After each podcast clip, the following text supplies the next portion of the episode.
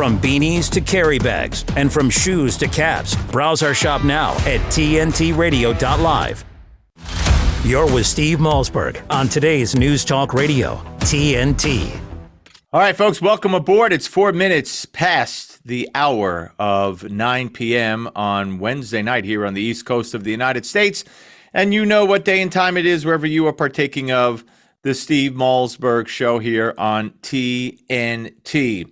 Uh, lots of news that immigration bill, that infamous immigration bill that's going to solve all of the problems with immigration within the United States. It's what people have been clamoring for for eternity. And Donald Trump has sabotaged it. He didn't want the Republicans to pass it because he wants to run on it. So the best bill of ever that will solve all our problems um, did not pass. It did not pass the Senate. Forget about the House. It wasn't even coming up in the House.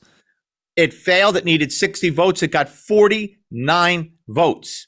You had um, uh, five Democrats voting against it, including Bernie Sanders, Elizabeth Warren, okay, the usual uh, suspects there. Uh, and you had uh, four Democrats, uh, four uh, Republicans voting yes. So it was a bipartisan rejection because they love to call this a bipartisan bill. This was a bipartisan bill. Why? Because you had one Republican, one independent, and one Democrat working on it in the negotiations. So before anybody ever saw the bill, let alone vote on it, it was a bipartisan bill. Um, well, guess what? This was a bipartisan defeat of this crappy, phony piece of legislation that's never going to see the light of day because not even all Democrats would vote for it. Even if they did, it wouldn't be enough. But so that's the story with the bill. Dead, not even on arrival in the House. It ain't arriving in the House. So that's uh, that's the good news. That's good news. Tucker Carlson. Haven't yet seen the interview with Vladimir Putin. Uh, maybe he did it, maybe he didn't, but it's not, we haven't seen it yet. Yesterday, we started to talk about it. Okay. Let me jump ahead for a second and tell you what's going on. Uh, a member of the, um, a, no, a member of the um, European Union Parliament threatened sanctions against Tucker Carlson over the Putin interview. Okay, how's that? He wants travel restrictions. Uh, a member of the European Parliament is calling on the legislative body to consider imposing sanctions on Tucker Carlson. Vladimir Putin. Um, the interview is causing all this, of course. And the guy's name is, I'll give you the guy's name right now MEP Guy Verhofstadt, a former Belgian prime minister. I'm probably mispronouncing his name, not on purpose. This is according to Newsweek. Uh, he floated the idea of a travel ban for Tucker Carlson. Now, the EU has had trouble imposing sanctions on individuals uh, directly connected to the Kremlin. Uh, so I, I just I don't see how this has a future. But this is even insane to consider, even insane to bring up. I mean, wouldn't you think so? So that's where we are. And of course, uh, there's more criticism. Kind of. I got I got Chris Cuomo co- kind of confusing me, but I want you to hear from Tucker Carlson, and we're going to play one of the bites we played, the only bite we played last night. Play that again in case you're you're not up to date on this. So let's start, uh, if we can, and uh, why don't we start with uh, cut number seventy three. We're in Moscow tonight. We're here to interview the president of Russia, Vladimir Putin. We'll be doing that soon. There are risks to conducting an interview like this, obviously, so we've thought about it carefully over many months. Here's why we're doing it. First, because it's our job. We're in journalism. Our duty is to inform people. Two years into a war that's reshaping the entire world, most Americans are not informed. They have no real idea what's happening in this region, here in Russia or 600 miles away in Ukraine. But they should know. They're paying for much of it in ways they might not fully yet perceive. And that is very important, as we talked a little bit about yesterday. When it comes to this war, as you'll hear Tucker, T- Tucker, Tucker, maybe that's a nickname, as you'll hear Tucker uh, allude to, uh, this has affected uh, the economy of the United States, the world economy to an extent, certainly, and the, and the economy of the United States. Not the least of uh, the problem is that we're paying billions and billions, hundreds of billions of dollars, unaccounted for money to Ukraine. Unaccounted for. Okay?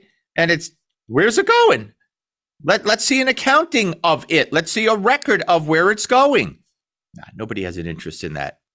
You know, Zelensky comes, he wears his t shirt, he talks to Congress, and he's a big hero. Can't afford a shirt with a collar. You know, you, you, you, when you come to speak in, in this country before Congress, put on a jacket and a tie. I'm sure we could find one for you. Enough with the, the image Enough with the image with of the T-shirt and whatever the heck else he wears. Okay, so here's uh, let's continue with Tucker Carlson explaining all of this um, because I guess it needs explaining.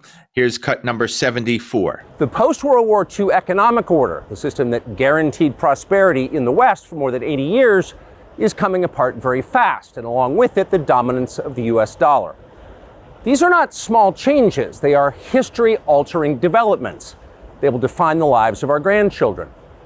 Most of the world understands this perfectly well. They can see it. Ask anyone in Asia or the Middle East what the future looks like. And yet, the populations of the English speaking countries seem mostly unaware. They think that as nothing has really changed. And they think that because no one has told them the truth. Their media outlets are corrupt. They lie to their readers and viewers. And they do that mostly by omission. For example, since the day the war in Ukraine began, American media outlets have spoken to scores of people from Ukraine, and they have done scores of interviews with Ukrainian President Zelensky. We ourselves have put in a request for an interview with Zelensky, and we hope he accepts. But the interviews he's already done in the United States are not traditional interviews. They are fawning pep sessions specifically designed to amplify Zelensky's demand that the U.S. enter more deeply into a war in Eastern Europe and pay for it. Don't you love he used the word omission? How the media covers this story in a not forthright manner. Omission. How many times have I used that term on these airwaves? And I've done it before. I've, I've been doing it for, for years. Fake news by omission. And that's what this media does all the time. If it doesn't fit the narrative, they won't mention it. Donald Trump today did blah, blah, blah, blah, blah. Oh, Barack Obama did it five times? Shh. Don't have to tell anybody that. Don't have to tell anybody that. Joe Biden seems to have made up a story. Must be because he's old. Oh, he had to drop out of the uh, the race in 1988, the presidential race, because he was caught plagiarizing and lying about his law school record and his college record. Oh, shh. We don't have to tell them that. Fake news by omission happens all of the time, all of the time to protect the narrative. And it's happening, as Tucker correctly points out, to a great extent with the uh, Ukraine issue. Absolutely. These, these softball interviews that are given to Zelensky, you know, or, or when when when anybody in the administration is asked about it? And when biden originally said originally before putin went in was asked what we're going to do well we'll see how far he goes in. We'll see what he you know in other words you know we know he's going. Let's see what he does. You know but now it's like oh oh oh he have to we have to defeat putin. He must go. Yeah putin's going to go. We're going to defeat putin now Talk about endless wars. But okay, I don't want to step on Tucker's time. That might hurt Tucker if I step on his time. Ouch. I don't know what I'm saying, but here we go to cut 75. That is not journalism. It is government propaganda. Propaganda of the ugliest kind, the kind that kills people. At the same time, our politicians and media outlets have been doing this, promoting a foreign leader like he's a new consumer brand, not a single Western journalist has bothered to interview the president of the other country involved in this conflict, Vladimir Putin.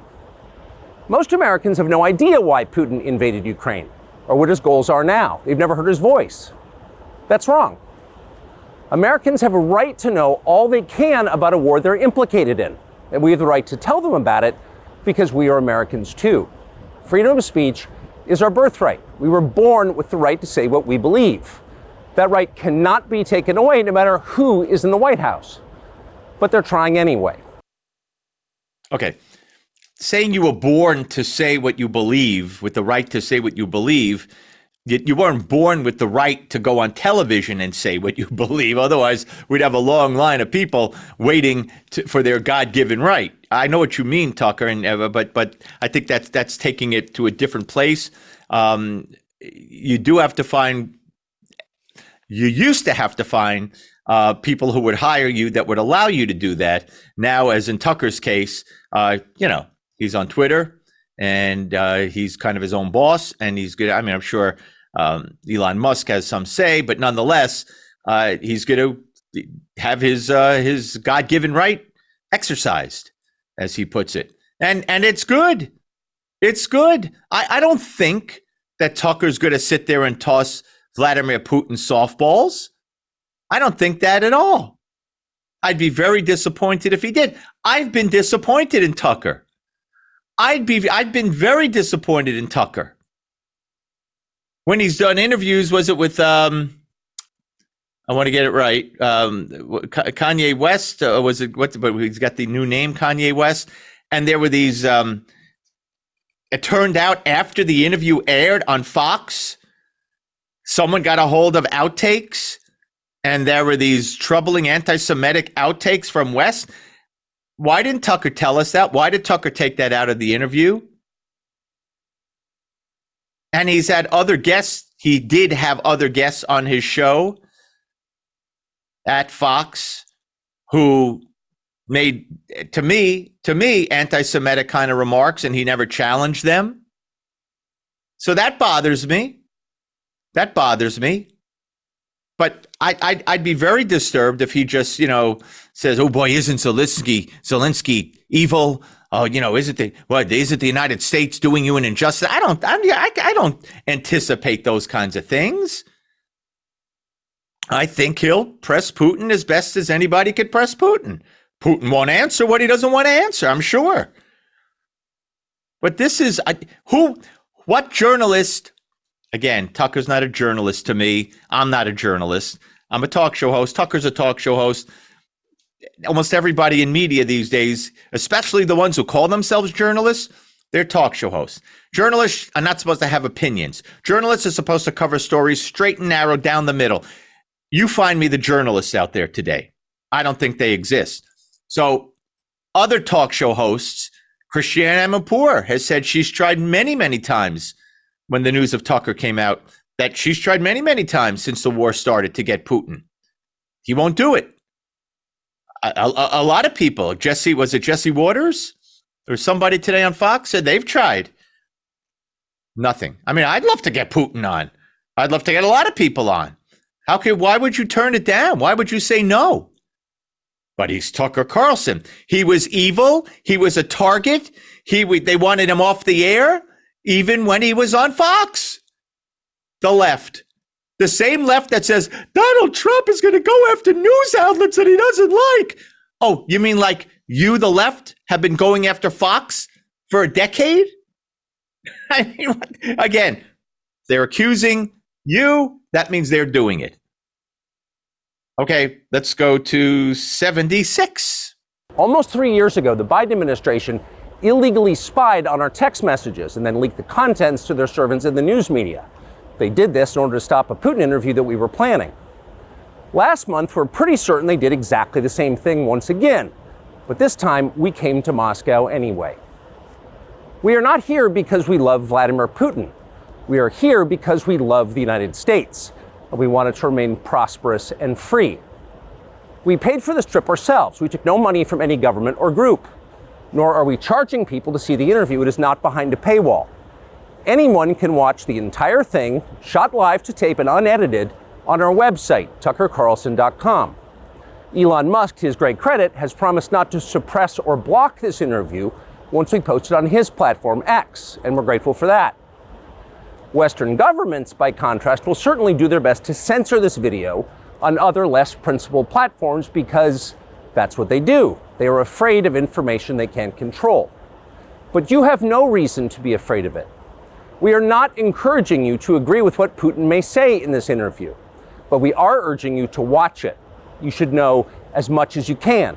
And then, like a free citizen and not a slave, you can decide for yourself. Thanks. I, I can't wait. I really can't wait to see this interview. And once I see it, I will be able to bring it to you. Uh, cut up, of course, and not maybe not its in, in its entirety, but we'll bring you the uh, what I consider to be the key points. Now, he talked about how three years ago he they, they, he believes the Biden administration leaked his personal texts, text messages, in an effort to undermine a planned interview or an, an, attempt to plan an interview with Putin. And he says a month ago they've done. They, he believes they started doing it again. Karine Jean Pierre, the first black lesbian, check, check, uh, White House press correspondent, the self proclaimed historical figure, um, was asked yesterday about Tucker's claim. And here is what she said, cut 77. Tucker Carlson is in Moscow and just confirmed that he's going to be interviewing Russian President Vladimir Putin. He argues that uh, Americans have a right to know all they can about a war they're implicated in. Uh, Carlson contended in his uh, preview video that the Biden administration has opposed and even attempted to hinder his attempts to interview Putin. Uh, do you have, uh, Wait, say that. Say that last part again. He said that uh, the Biden administration has allegedly attempted to prevent him from interviewing Vladimir Putin. Um, do you have a comment on either the interview or that allegation? Absolutely not. And for the board, Absolutely not a comment, or absolutely not that didn't happen? Absolutely not a comment. To be more clear, period. So she won't comment on it. She won't deny it. So what does that tell you? I mean, she's imagine they didn't do that. She'd say, "What? That's the most ridiculous thing I ever heard." Oh, absolutely no comment. she didn't even have to read that one. She had that one in her head. Bravo, historic figure. Bravo. Now we know why you're there. You're so qualified. Okay, Chris Cuomo, formerly of ABC News, formerly of CNN, now on News Nation, um, weighing in on Tucker and the uh, interview with Putin. Here is cut number 85. Tucker Carlson is getting exactly what he wants attention. He's in Russia interviewing Vladimir Putin. Now, frankly, I don't care his explanation of why he's doing it, that he's a journalist and he needs to inform people, he can call himself whatever he wants. I think uh, his work is demonstrable as not being just about giving people information. He has a point of view, and often it's not aligned with the facts. Um, Megyn Kelly, also um, a pundit from the right, uh, interviewed Putin in 2018 and got beat up by almost everybody uh, in what was the first criticism that kind of led to her failing at the network level. Why? Because that's not what these people are. That's what Barbara Walters was. Okay? That's what big time network people practice to learn how to do uh, in a way that is more than just pushing propaganda. Oh, big time network people. That's what they learn how to do. Screw Tucker Carlson, screw Megyn Kelly. They're just going to put forth an agenda, unlike someone like me and journalists, big network people who spend years learning how to do this. Are you kidding me? Chris Cuomo, of all people? Are you kidding me? Wow. Wow, wow, wow, wow, wow. Ah, those little people, those little Megyn Kelly and Tucker. You should be Megyn Kelly or Tucker Carlson when it comes to bigness in this industry. the man who said, whoever said uh, during George Floyd riots, whoever said demonstrations have to be peaceful. uh, don't don't get me started on the list. We have an example of something that that's going to make you open your eyes in a second. So he trashes Tucker. He trashes Megyn Kelly gratuitously.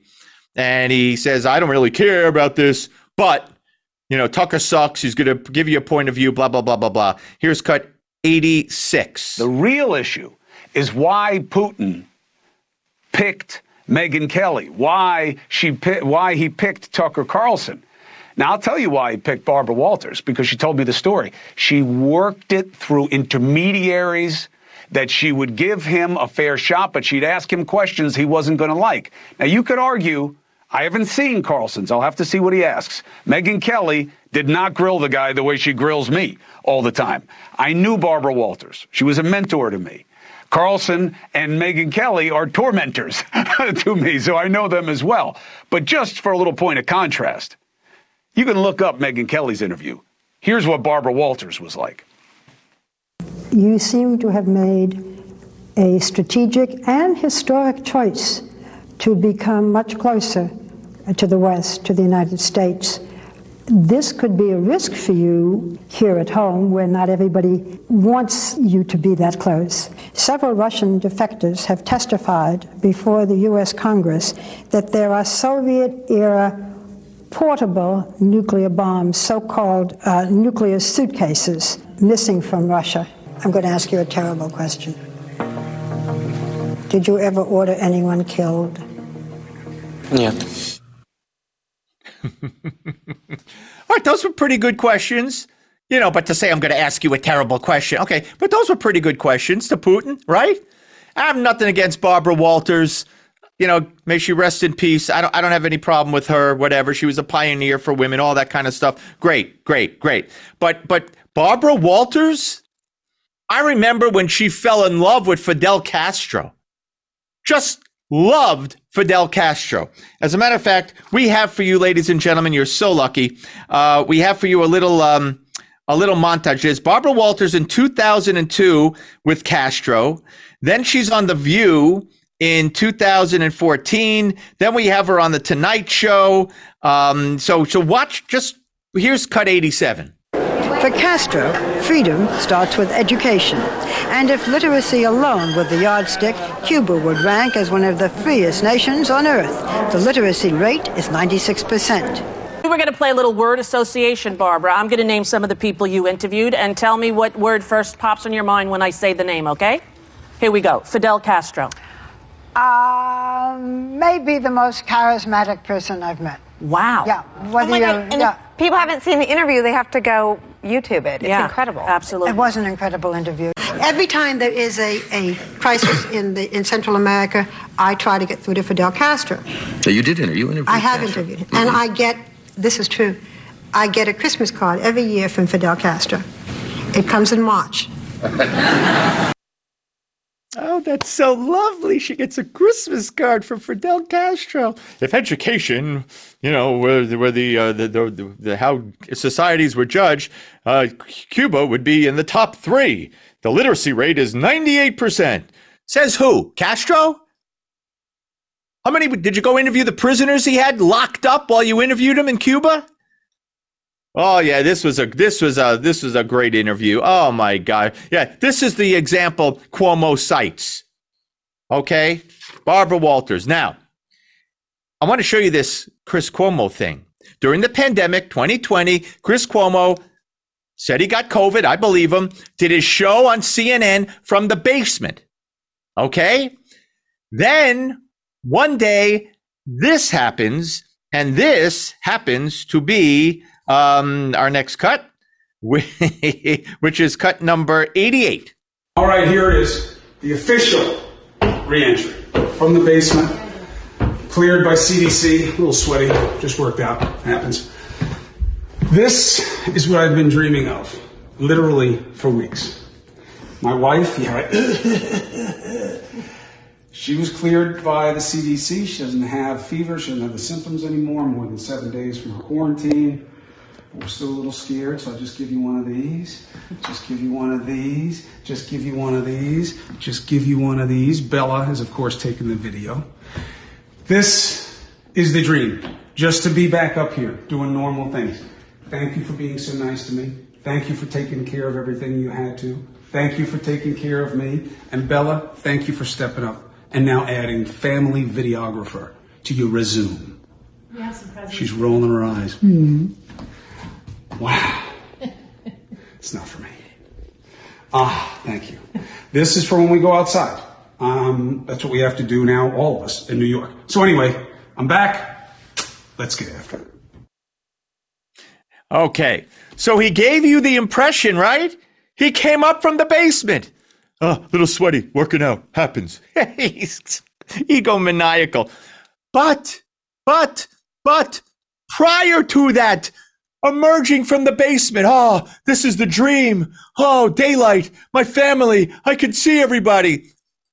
He had an encounter, allegedly, never denied it, with an older man on a bicycle while he and his family were at the site of a new home of theirs being built or something out in the Hamptons. The guy on the bicycle saw him and confronted him. He was allegedly was out with his family on the street. And from what I recall, I don't think he had the mask. Whether he did or not, it doesn't matter for this because he made it seem like, oh, oh, this is the dream. Oh, I've been in that basement. Oh, this is the, here I am. Oh, hello, children. Hello, wife. Baloney. Baloney.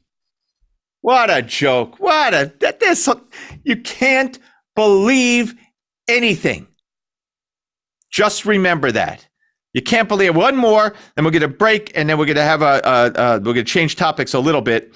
Um, here is cut number. As he, this is going back to his uh, uh, News Nation show, he brings on Geraldo. Uh, here is cut number 89. Tucker loves Russia. Russia loves Tucker. Uh, it, was this a, a setup to, uh, you know, to get the American right uh, to oppose even more stridently aid to Ukraine? Uh, I don't know. I, you know, I, Tucker is definitely welcome to interview anywhere in the world he certainly wants to. Uh, but if the, if it is just a, a, kind of a mutual love affair, then uh, you know what? How is the American public served? I I I, I don't know. Right. I, look, I suspend judgment, waiting for him. Yeah, we haven't seen the interview, um, but even if it's what, you know, arguably the Megyn Kelly interview was with Putin, which was um, all flash, no cash. That's a big part of the business, though. What I don't get is the media jumping up and down about this, as they did with Megyn Kelly. Anybody would take the interview if they got it. If you get a get like this, I've asked to interview Absolutely. Putin like six times. I can't get him. He doesn't want to talk to me. I don't blame him. Okay, so there you go. Now, I want to remind everybody that last December, Julian Assange's two day public hearing was announced for, well, it'll be here in in a week or so, right? February 20th and 21st, two weeks, at the UK High Court to determine whether Julian will have permission to appeal or whether he will be extradited to the United States. TNT will be at the Royal Courts of Justice broadcasting and covering the entire two days if that's necessary. And TNT will broadcast from various locations throughout London. So keep it tuned here, folks. Lighting the fuse for freedom. Today's news talk, TNT. TNT's Darren Denslow. Yeah, I'm talking about the illness. Actually, that has done has been doing the rounds. Not have we only seen a uh, a mass influx of people waving their COVID tests online. Look, I got a red line. It's like, oh my god, we're still testing. Or people, you know, trying to encourage others to wear their masks. Um, but there has been a talk of a dry cough. There have been doctors coming out saying We've seen loads of cases of that. Uh, have you been suffering from, you know, a bit of cough and flu or cold or COVID? Well, Darren, I, COVID. I, I just I just did my eighth test, Oh, and okay. um, I, I'm just going to keep doing it until I get lines and lines. Why? Well, because work's coming back up, isn't it? Digging deeper with DD Denslow on today's News Talk, TNT. People might tell you that Lyme doesn't kill people, but we are losing people. People disappear from their lives. One of the scariest things that I had to deal with was uh, memory loss. Not just like I don't remember what I did last week, but like I forgot all the words to my own songs. I remember going to my primary care physician, and he was like, You are 100% healthy. There's nothing wrong with you. And my response was, That's impossible. I'm dying. I wasn't working. So I I had all of these hospital bills. We had to move out of our home and move into my parents' basement. I just wish I could have truly been present in those big moments, you know, when she took her first steps or, you know, her first day of preschool. Lima's such a thief and it goes undetected because no one is looking for it. For more information and prevention tips, go to projectlime.org. If you're talking about it, we're talking about it. Today's News Talk Radio, TNT. All right, folks, welcome back. Uh, if you were with us yesterday, you heard uh, China expert Gordon Chang on with us. Um, and uh, we talked about what Christopher Wray, the FBI director, testified before Congress the, uh, the impending um, cyber attack that China has planned for us with a date, he said, circled by China of 2027. Uh, Gordon said it could be 2025. And this would target all of our civilian, uh, you know, infrastructure, uh, everything we rely on, we wouldn't have. Uh, we also heard about uh, other threats that we discussed uh, with Gordon, the uh, record number of Chinese uh, uh, uh, nationals coming across our border, southern border, by San Jose, most of them, a lot of them um, men, military age, who Gordon predicted horrific things from eventually, that they're coming here to do a lot of dirty work when given the order. And so it's frightening. China is our enemy, and China is scary, and China is frightening. And then we talk about uh, you know our, our our trade with China, what we rely on China for, and that's a little too much too. Obviously, there's so many ways they could get us. So I want to welcome in somebody who knows a lot about that. Obviously, that's why he's with us. Uh, Kenneth Rapoza, industry analyst from the Coalition for a Prosperous America, former staff foreign correspondent for the Wall Street Journal, and a senior contributor to Forbes, covering China since 2011. I used to say 2011, but I, I'm, I'm now acquiescing to the 20, you know, and then the date. Anyway, Kenneth, uh, welcome. Uh, appreciate you coming on, sir. Uh, thanks for having me on. Appreciate it, Steve. All right, so let's let's talk about, and you've you've covered this extensively, and I've touched on this, but I'm no expert. Uh, the the EVs, and first of all, tell us how how reliant we are upon China if we ever hope, and I don't have any interest in this, but if this nation hopes to achieve the the self-imposed date uh, for no more fossil fuel running cars will be sold, only EVs. I think the date is uh, like six years from now or something like that. How dependent on China are we to achieve, even if, if it's even achievable, that goal? Well, let's put it this way don't think of it so much as a car, right? Think of it as the battery that makes the car run.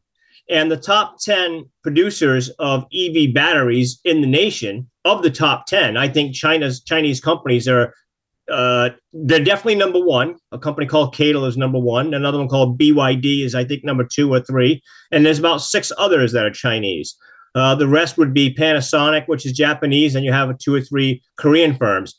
You notice that I didn't say that BMW was in there or Mercedes. There is no such thing as a Canadian EV battery producer, and is and the only one in the United States that, that does it is Tesla, and they mostly do it in cahoots with Panasonic.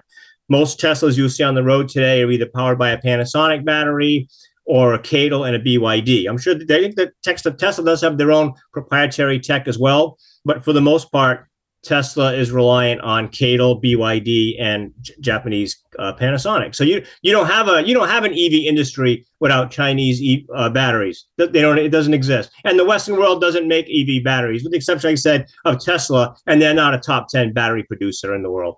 So theoretically speaking, there were so many directions to go here, but but what pops into my demented mind, theoretically speaking, um, if they don't attack us with the cyber attack and and and you know d- disable us uh, permanently anyway, uh, let's say we okay we go through with this, no more fossil fuel cars, everything is geared towards uh, you know the, the EVs, whatever, and then a year into it or so, China says, guess what, no more. I mean, we're we'd be again, that, I know this is just one example, but we'd be pretty screwed, right? Because we, we wouldn't have the ability to make them. Well, forget EVs. What about things like solar? I mean, China controls a lot of the renewable energy supply chain in this country, in the world. I mean, Europe is like panicking now because they can't make solar panels. It's all pretty much Chinese. Just as they've decided they're not going to be reliant on Russian natural gas, which they were reliant on in terms of imports. I think Russian natural gas is like 35%. They've gone from Russian natural gas to now uh, relying on Chinese solar. Uh, China is the renewable energy OPEC. So, you know, China has really played Washington and Brussels climate change fears like a fiddle. They said, okay, I know you want to create a post fossil fuel economy. You want to redo the energy grid. You want to redo the transportation grid. That's great. We're going to help you. We're not going to lower our greenhouse gases, but what we're going to do is we're going to control the we're going to control the EV battery supply chain because all the minerals that go in there. China's a big player. We're going to be the biggest electric vehicle producer in the world, with the exception of Tesla. Every other company car is Chinese. I think a Volkswagen ID4 might be a top 10 worldwide. Uh, we're going to run the entire solar supply chain, which they do. And wind turbines, which is essentially a European industry, is is being replaced by Chinese with Goldwind Science and Technology now, uh, in line like with uh, Vestas is term of, in terms of being a number one producer of uh, wind turbines now. Well, so, well, you know, let me, they, let, like a yeah, let, let me ask you, uh, pardon my ignorance, but is it because they have certain technological know-how that we don't have? I know in the case of the battery, I know they have the um, the ingredients, let's say, and then they have slave labor mining it and getting it. But it, why why solar panels and wind turbines? Why would we be relying on China for that? That seems again to a layman uh, that seems pretty straightforward and easy to do. Why can't we do it? Well, we can do it. Now, let's look at solar. Solar was an American industry. It came out of Silicon Valley. Those little silicon chips get turned into wafers that get plugged into a solar cell that looks like a you know a big circle, if you can imagine, like a like a like a mirror pancake that gets turned into solar panels, right? Uh, this was designed in the United States. That industry died because a lot of the guys who came up with that idea in the first place, either their IP was stolen, number one, or number two, the company said, "Hey, I don't want to make it. I don't want to make this widget for ten dollars. I'm going to go to China and make it for one dollar. What? I, I, I, can make even more money." So that's what happens. We shot ourselves in the foot. So, and China said, "You know, we'll do it." You know, so China, of course they're a manufacturing powerhouse in the Western world. They've been doing it for since at least they've entered the World Trade Organization, and they've just become a big player. And the reason they become a big player, let's not forget, is because the West, Europe, Canada, United States said, we don't want to make it. We want you to do it because a right. lot of the stuff is dirty stuff. It's dirty stuff. You know, you're crushing quartz stone or whatever it is to make polysilicon and all this other that goes up the supply chain in these products from lithium we have here in the United States, but other things like cobalt. This is a messy gig. It's a messy gig. And the Western world doesn't want to do it. Europe doesn't want to do it uh, United States doesn't want to do it. I mean, they'd like to do it. I'm sure they would like to do it, but to get to get approved for a mine, to get approved to do these things, takes so long. There's so many rules. China doesn't have those rules. They'll just throw the toxic waste down the river. We can't do that in Canada and the United States. So we'll do it in China instead. We'll save the planet in China. So, Kenneth, that's why uh, in the eyes of many, maybe one of the reasons why um, China gets a pass. Oh, the balloon, the spy balloon. Oh, that's not a spy balloon. Oh, they their their uh, pollution levels. oh, it's it's it's getting better. Oh, yeah, yeah, it's getting better. I, and and many many other things um, where China gets a pass. And uh, oh, China flew all over the world with uh, uh, President Xi more than anybody else. Yeah, great guy. Yeah, yeah, oh, yeah, yeah. China, oh, they don't. They're our friend. Whatever. I mean the left, and you don't hear about this in the media. The media doesn't when they do these stories on, you know, green energy and, and all that kind of stuff in the future and EVs and solar panels and and um, and wind turbines, which is news to me. Uh, they don't tell you. By the way, without China, we're screwed. We need them to make all this for us. So they buy the ability to get away with many, many other things in many, many unrelated uh, arenas because our, uh, we're relying on them for this. Right. And it, let's not forget, again, Europe, and I'm sure your leader, Justin Trudeau, is no different than uh, mine, Joe Biden. No, no. Well, I'm Americans. I'm American. Okay, okay. I thought TNT was okay. Well, Justin no, no. Trudeau. T- yeah, our, our hosts are from all over the world, but yeah, Right, it- we can it's- generally use Justin Trudeau as an example because he's probably even more radical on this than Joe Biden, even though he's pretty strong on natural gas. But Joe Biden, Trudeau in the West, here in the Americas, Obrador doesn't think this way in Mexico, but certainly Trudeau and Biden do, right? They're part of the, the West. And their thing is climate change is, is an existential threat. So Right. to them, what's what they're going to think is we need China. We need the EVs from China. We need the batteries because we have to get the greenhouse gases down. So it doesn't matter to them. In fact, in Europe recently, I think it was the German economic minister, I can't think of his name uh, at the moment, but he said, look, we cannot do any sort of protectionist policies in Europe to save the European solar industry or wind industry because we're going to lose out on saving the planet. We're going to lose out on deployment of wind. We're going to lose out on deployment of solar because Right. uh, the Europeans can't do it as cheaply as, as China. We therefore we're just going to have China be the green OPEC, and that's exactly can- what China's doing. We're talking to Kenneth Rapoza here on the Steve Malzberg show. So the the the cyber threats, the the illegals coming in uh, through the southern border in record numbers, many of them unaccompanied males, according to Gordon Chang. Many of them uh, uh, go on to train with uh, AK-47s and waiting waiting for word to do their dirty work. Uh, farms being bought up, land being bought up, Chinese police stations in the United States. So we turn a blind eye to all of this stuff. When I say we, I mean the Biden administration at this point, uh, uh, because we know, uh, you know, Kerry's telling them and everybody's telling them that hey, we with, without China we're screwed for the green, for the future, for to stop the existential threat, which really is China we have to stop the ex- existential threat in their minds of, of global c- climate change, and we're sacrificing and giving China basically uh, a, a- a green light, no pun intended, to go ahead and do it basically whatever the hell they want to do here. Well, you know, yes, the climate the climate change policy is a, is a huge driver for the relationship with China, actually, and especially on the green side. But let's go back see to the beginning in the auto industry. This is one thing that's very interesting. So the United States created the auto industry, right? Henry Ford created the auto industry, and the EV is really a Trojan horse for China because China is very smart. Okay, say what you want about China. They know that every country that's ever grown rich has been an automotive producer, a native automotive producer. Of course, they make cars in Indonesia, but there's no such thing as an Indonesian car, right? So, Americans, right? Rich, Germany, France, Japan, South Korea, China's like, we want that. This isn't a country riding bicycles anymore to work, right? So, the way that they're going to do that, the way that they're going to break in, and the way that they are breaking into the world auto market and becoming a player is through EVs because they are number one. They are the number one producer of EVs in the world. They got the batteries and they got the cars. They make both. Okay. Now, when you go south of the border to Mexico on down to uh, Patagonia in Argentina, it's not a big market for EVs. Okay. It's not. But if you want to look at what the number one EVs are for that, that sell there, it's all Chinese. It's all Volvo. It's all the company called Chery or BYD. Now, I don't know if you know this, but Volvo is 70% owned by Chinese company. It's basically a Chinese company. I know, I know that because I because I read uh, your writings. Yes. Yeah. So, you know, and people don't think that. And actually, what's very funny is is actually Polestar, a beautiful sedan. It's an EV sedan owned by Geely, right? They always advertise themselves as a Swedish company. They try to, go, even though like 25% of them is Volvo. Yeah, I mean, okay, Right, whatever. right. But they, they, they're kind of embarrassed to say that they're a Chinese company. And, and I mean, it's quality item. Even Elon Musk said not too long ago if, if the Western world does not protect itself, especially on the EV side with tariffs or other tr- protection measures, Chinese EVs are just going to rule here. And again, all China has to do, let's say China wanted to make, again, Tesla's the number one, no, nothing touches it. Okay. Let's say Tesla wanted, China wanted to beat Tesla at its own game, which they could do. Polestar, beautiful car, looks just like a Tesla. They could say same price as the Tesla, same price, right? 50, 60,000. There's nothing stopping the Chinese government from saying, hey, look, why don't you take $10,000 Polestar off the price? We'll pay it from Beijing and you just eat that market up.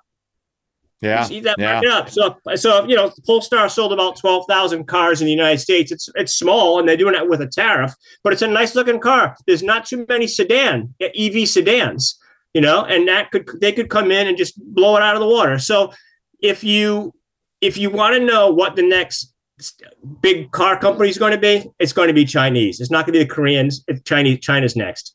And I'll tell you, you know, we haven't even touched on the fact, uh, uh, Kenneth, that we don't have the charging stations, let alone the batteries. We don't have um, the infrastructure to handle the increased weight in the that will that will result uh, with all the uh, electric vehicles because they're heavier because of the battery and everything that goes around the battery. So we're, we're in a we're in a, a real real mess. Look, uh, tell people, uh, Kenneth Rapoza, how they could uh, find you and all your writings and to keep up on this issue. Sure, sure. So I'm an analyst at the Coalition for a Prosperous America, and that's prosperousamerica.org. And you can find me on Twitter, now X. And my handle there is at Brickbreaker. So Brick, B R I C. That was my old Forbes handle there. So gotcha. there about whatever. Well, listen, a pleasure talking to you, and I hope you'll come back. And uh, this is something we really, really have to watch uh, and, and keep everybody informed on. Thanks, Steve. Anytime. You know where to find All right, take care. Appreciate it. Yes, uh, Kenneth Rapoza, ladies and gentlemen. Wow. I mean, you just keep learning more and more.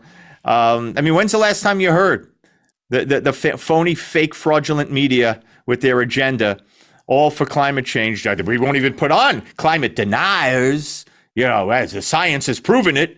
We don't have to talk, hear from anybody who has doubts. When's the last time you heard anybody say that um, we're relying on upon China? I knew about the batteries. I didn't know about solar and wind. I mean, not that I could care less about solar and wind because I ain't getting it. But my point is, really, we're relying on China for that now too. What a joke! What a what a what a scary, scary world we are developing ourselves into, um, and and and really uh, pigeonholing ourselves into. You know, pigeonholing. We're going to be pigeonholed uh, into our reliance of China. Again, They'll be able to do whatever they want to us. Okay. We have one final segment left in the hour. You knew it. I knew it. I said it. You heard it. Uh, so don't go anywhere. Steve Malzberg, we're coming back right here on TNT. De-weaponizing weather with reality and perspective. So I'm in Atlanta, Georgia because I'm doing a climate roundtable tomorrow. I'm assuming that the network that invited me on is probably the only network that's left around this part of the country that actually allows climate skeptics to be on. It'll be interesting because I'm sure there are going to be some people there to challenge me. In any case, when I walked into the hotel, the person at the front desk was from Adelaide, Australia, the city of churches. See, I learned something, right? And I got to thinking that maybe tomorrow I will spring on the people that are there for almost unprecedented climate events that have occurred around Australia that are very, very important around the climate. Now, not directly with Australia, but north of Australia, the typhoon season, despite the fact that we supposedly had an El Nino going, was way, way below normal. Third lowest ever. That's very unusual. And that was the first hint that this El Nino wasn't what it was cracked up to be. As a matter of fact, the Southern Oscillation Index, which is the longest running metric of the El Nino, never got into El Nino category this year until now. But that was unprecedented when you had what we call the Oceanic Nino Index being so strong. That's two unprecedented things. Number three, the crash that is occurring in the Southern Oscillation Index is going to be the greatest on record from January to February. In fact, it may be the greatest on record from one month to another. It is unprecedented to see January with an above SOI and then February crashing the way this is. Now, in 1978, we had a weak El Nino going and then it crashed in February. By the way, they had all those floods in Los Angeles in 78. How about that? The fourth thing, the unprecedented warming of the ocean just to the east of Australia in a month or two. See that? Tonight's climate and weather watchdog was all about Australia. It's because I ran into someone from Adelaide. This is TNT Climate and Weather Watchdog meteorologist Joe Bastardi asking you to enjoy the weather. It's the only weather you got. The Steve Malzberg Show on today's News Talk Radio, TNT. Folks, do you know there are so many ways that you could listen to or watch TNT? I mean, lots of ways that, and you probably don't know some of them. And so I don't want to I don't want to leave anything out. So you could stream us direct from our website on your desktop, your tablet, or mobile device. Download our app from the App Store. We even stream live on X, YouTube, Rumble, and Odysee. So really, we've got you covered. uh, everywhere and anywhere on today's News Talk TNT. All right, are you ready for this? You know, we've talked about Mayor Eric Adams, the mayor of New York City, former NYPD. When he was running for mayor, he was on video t- t- talking about how when he was a police officer, you know, he he dealt with these crackers, derogatory term for white people, very derogatory. Got a pass on that, of course. He called Yankee Stadium on opening day during an interview with the Yankee Yes broadcast network. He was there, and he called referred to Yankee Stadium as Yankees Park. I, I, it's you know I, I don't even know what the what the equivalent would be. You know, uh, St. Patrick's Cathedral. You'd call it uh, uh, uh St. Patrick's. I don't know uh, Patrick's Church. Oh, you know, it's over there on Fifth Avenue at Patrick's Church. I mean, I, I could see someone from out of town, someone who's never been to New York, who doesn't know, saying Yankee Park, even though you'd have to be pretty out of town, and, or or something derogatory, not meant to be derogatory about St. Patrick's Cathedral, the Bronx Zoo, calling it, I don't know, the the Bronx Animal House. So you know, something crazy. So take that. This is who this person is. But he also likes to blame people and blame people and play the race card every once in a while. And I want you to listen to this and watch this. This is pretty, pretty, pretty um, insane uh, when you when you listen to it and you hear it and you you, you think what's going on here. Um, so uh, why don't we go to cut number uh, eighty? No, wait a minute. Uh, well, you know which one it is. We talked about it. Go ahead. Have you ever seen this much chocolate leading the city of New York? And then go down the line. Look, look who's here. This is representative of the city. That's why people are hating on me. You trying to figure out why they're hating on me? They hating on me because those who, how many you go to church? Ma'am, this is a Matthew 21 and 12 moment. Jesus walked in the temple. He saw them doing wrong in the temple. He did what? He turned the table over. over. I went to City Hall to turn the table over. So, wow. He calls the black people, I, I guess that's a city count. I don't know what that is. You know, the, the panel there, whatever, whatever they were. Um, they're all black. All of them, that, from what I could see. So when he says that's rep- look at all the chocolate. You ever see all the chocolate? What the hell is that? Chocolate? And I didn't know that all black, an all black anything is representative of the people of the city. I didn't know the city was all black. How could that be representative? Okay, that's number two. Now, I am Jewish, proudly Jewish, so I'm not an expert on the Bible verse that he gave you there and what he said about Jesus and all that. But from what I've read, he was comparing himself to Jesus. I mean, what the heck is with this guy? What the heck is with him? Chocolate? I mean, you know, I mean, as a Jew, would I say something insulting to a bunch of Jews, call them a derogatory name. Now, maybe, I don't know, I've never heard another black referred to a bunch of blacks as look at all that chocolate. Maybe I don't know. Maybe that's acceptable.